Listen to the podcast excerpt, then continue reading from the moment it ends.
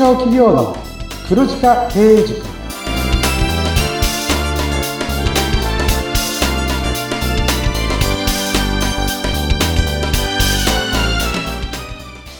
こんにちは、中小企業コンサルの久保木康明です。インタビュアーの勝木陽子です。この番組は毎年500人以上の経営者の課題解決の相談を受けている久保木さんが、全国すべての中小企業を黒字にするというビジョンを掲げて、皆様からの相談に乗ります。さあ、久保木さんはこのコロナ禍になる前はすごく日本全国本当に津々浦々いらっしゃってたみたいなんですが、何か印象に残る日本のいい地方話をお話しいただけますか？結構ですね、お客さんのところ回るのが多くて、夜遅くまで、はい、なかなかですね、地方の美味しいものを食べたりってできる機会なかったんですけど、そういうものです。はい。そんな時でも僕必ずここ行くっていうのが、大阪に行く機会が多かったんですよ。ええー。で、結構本町だったりとか、まあその辺のところがビジネス街なんで、はい、よくセミナーをやることが多かったので、心斎橋の、アメ村付近でいつも泊まってたんですけど、はい。そこにですね、たこ焼きバーみたいなのがあって。あら、いいですね。たこ焼き食べながら、しっぽりカウンターで飲むみたいな。かっこよくはそう言うんですけど、めちゃめちゃですね、大阪のノリで、店員さんだったりお客さんとか仲良くなれて、必ずどんなに疲れていても、そこには僕行っていましたね。うわー、いいですね。なんかすごく行きたくなりました、話を聞いて。そうですね。そっからね、そのお店の影響か、めちゃめちゃ関西好きで、何かと大阪行ってました。はい、そんな久保木さん、今日もですね、前回に引き続き地方の会社の方からご相談いただいてますよ。はい、ありがとうございます。はい、地元では労働人口が減っていることもあり、採用が厳しい状況で、今後売り上げを伸ばすのが困難です。何かアドバイスありませんか？ということです。これはもうどこも本当に大きな問題ですよね。人の採用です。そうですね。前回お話ししたかと思うんですけど、今、地方の U ターン採用っていうのは結構やっぱ増えているんですよ。うん、で、みんな東京で、一気、都市に集中してっていうのが多かったんですけど、地方に分散してるっていい傾向だなとは思いつつも、ただ、労働人口が減ってるっていうのは、これはもう日本全体の問題なんですよね。で、僕、セミナーでもお話しているんですけど、はい、毎年どのぐらい減ってるかっていうと、50万人以上減ってるんですよ。労働人口がですか？はい。うわー、それはすごいですね。で、毎年50万人以上労働人口が減ってるよって話を、じゃあ具体的にどのぐらいすごいことなのかっていうので、これ例に出すの大変失礼ではあると思うんですけど、はい。鳥取県の人口って57万人なんですよ。ああ、そうなんですね。なので、セミナーで皆さん一つの県がなくなるぐらい労働人口が減ってるので、ここは危機感持った方がいいですよ、みたいなお話をよくしてましたね。そうなるともう採用はますますもう厳しくなっていって、もう取り合いになってくる感じになるんです。うん。なので、取り合いに参加しても、取れないものは取れないんで、全体のパイが減ってしまってるので、なので、地方の社長さんに、発想を改めていただきたいなと思っているのが、人を増やさないと売り上げが上がらないという、労働集約型みたいな、なんかそういう発想をちょっと改めた方がいいんではないかなとは思っています。でもですね、久保木さん、やっぱり営業する人とか、人がやっぱりいないとなかなかそういう、売り上げを上げようっていうのは難しい気がするんですが。その通りですよね。なので、まず発想として何をゴールで、やっていくのかっていうところで言うと、例えば今同じ売り上げあるじゃないですか。これを社員を、例えばね、半数にして半分にしても維持できるようにするにはっていう発想を社長さんには持ってもらいたいと思ってるんですよ。はい、皆さん。半数にして同じ売り上げを維持する。どういう方法があるか頭に浮かびます？そうですね。私全然浮かばない。どうしよう。そうですね。これ方法としては2つあって、1つは今いる社員の生産性を2倍に向上させればこれって可能になるじゃないですか。難しそう。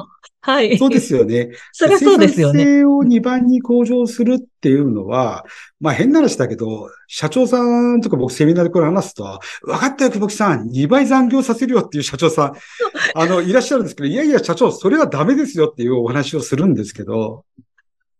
まあ、人が少なきゃ労働時間、その少ない人の労働時間を上げるしか方法ないような気がしちゃうんですが。そうなんです。なので、生産性を上げるために何をするかっていうと、やっぱりね、人材育成をしてもらいたいんですよ。教育のところですよね。で、あまり人の教育のところに、お金をかけていない会社さんいらっしゃるかと思うんですけど、やっぱりね、教育にちょっと力を入れてほしいなっていうふうに思っています。ちなみに具体的にどういう教育をすればいいってことなんですか？はい、今まで教育っていうと、社内の先輩が、例えば、スタッフだったりとか新人に向けて教育ってあったかと思うんですけど、やっぱ社内教育って限界があるんですよね。で、生産性向上で、本当に見るから向上できたよっていうところまで引き上げるとなると、ここはね、研修のプロに任せた方がいいと思ってます。そうなんですね。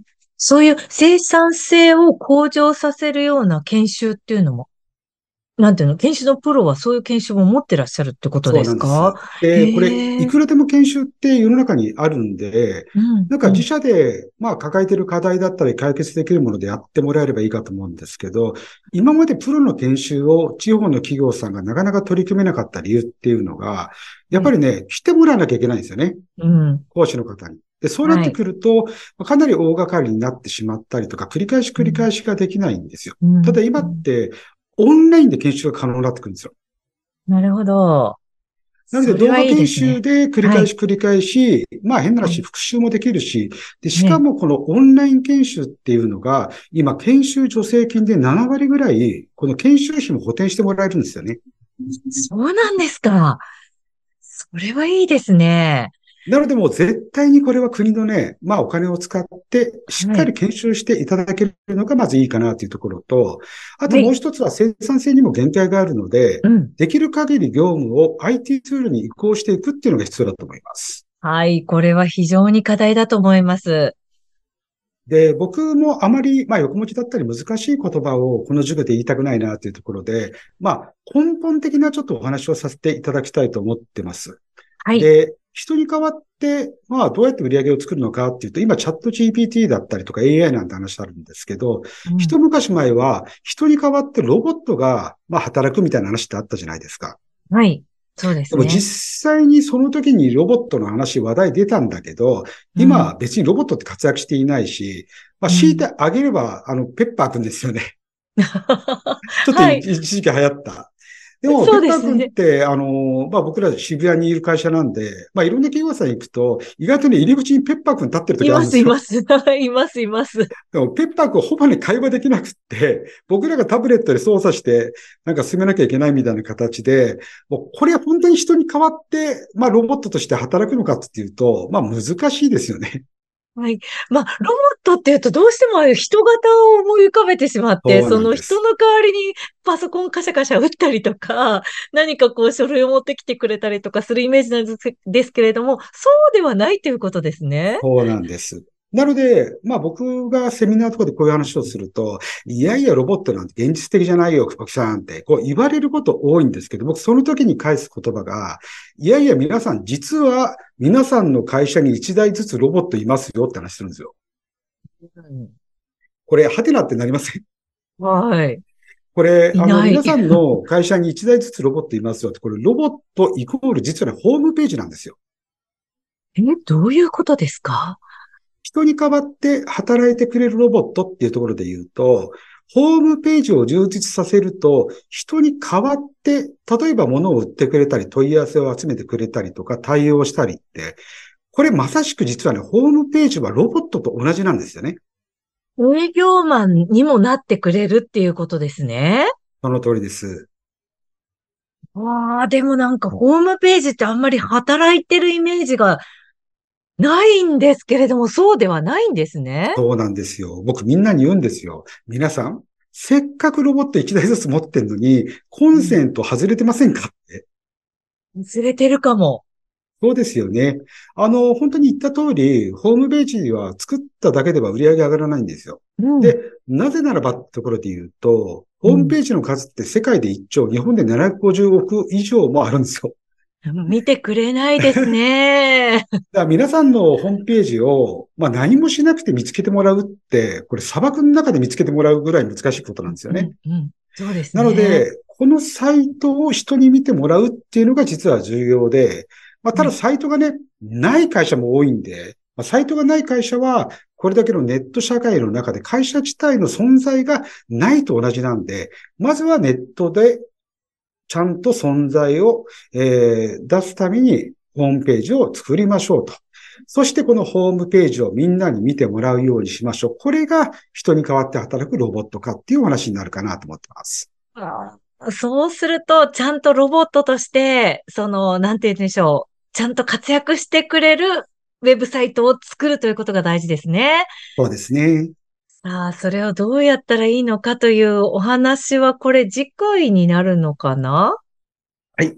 じゃあ次回もう少し詳しくお話しさせてください。はい。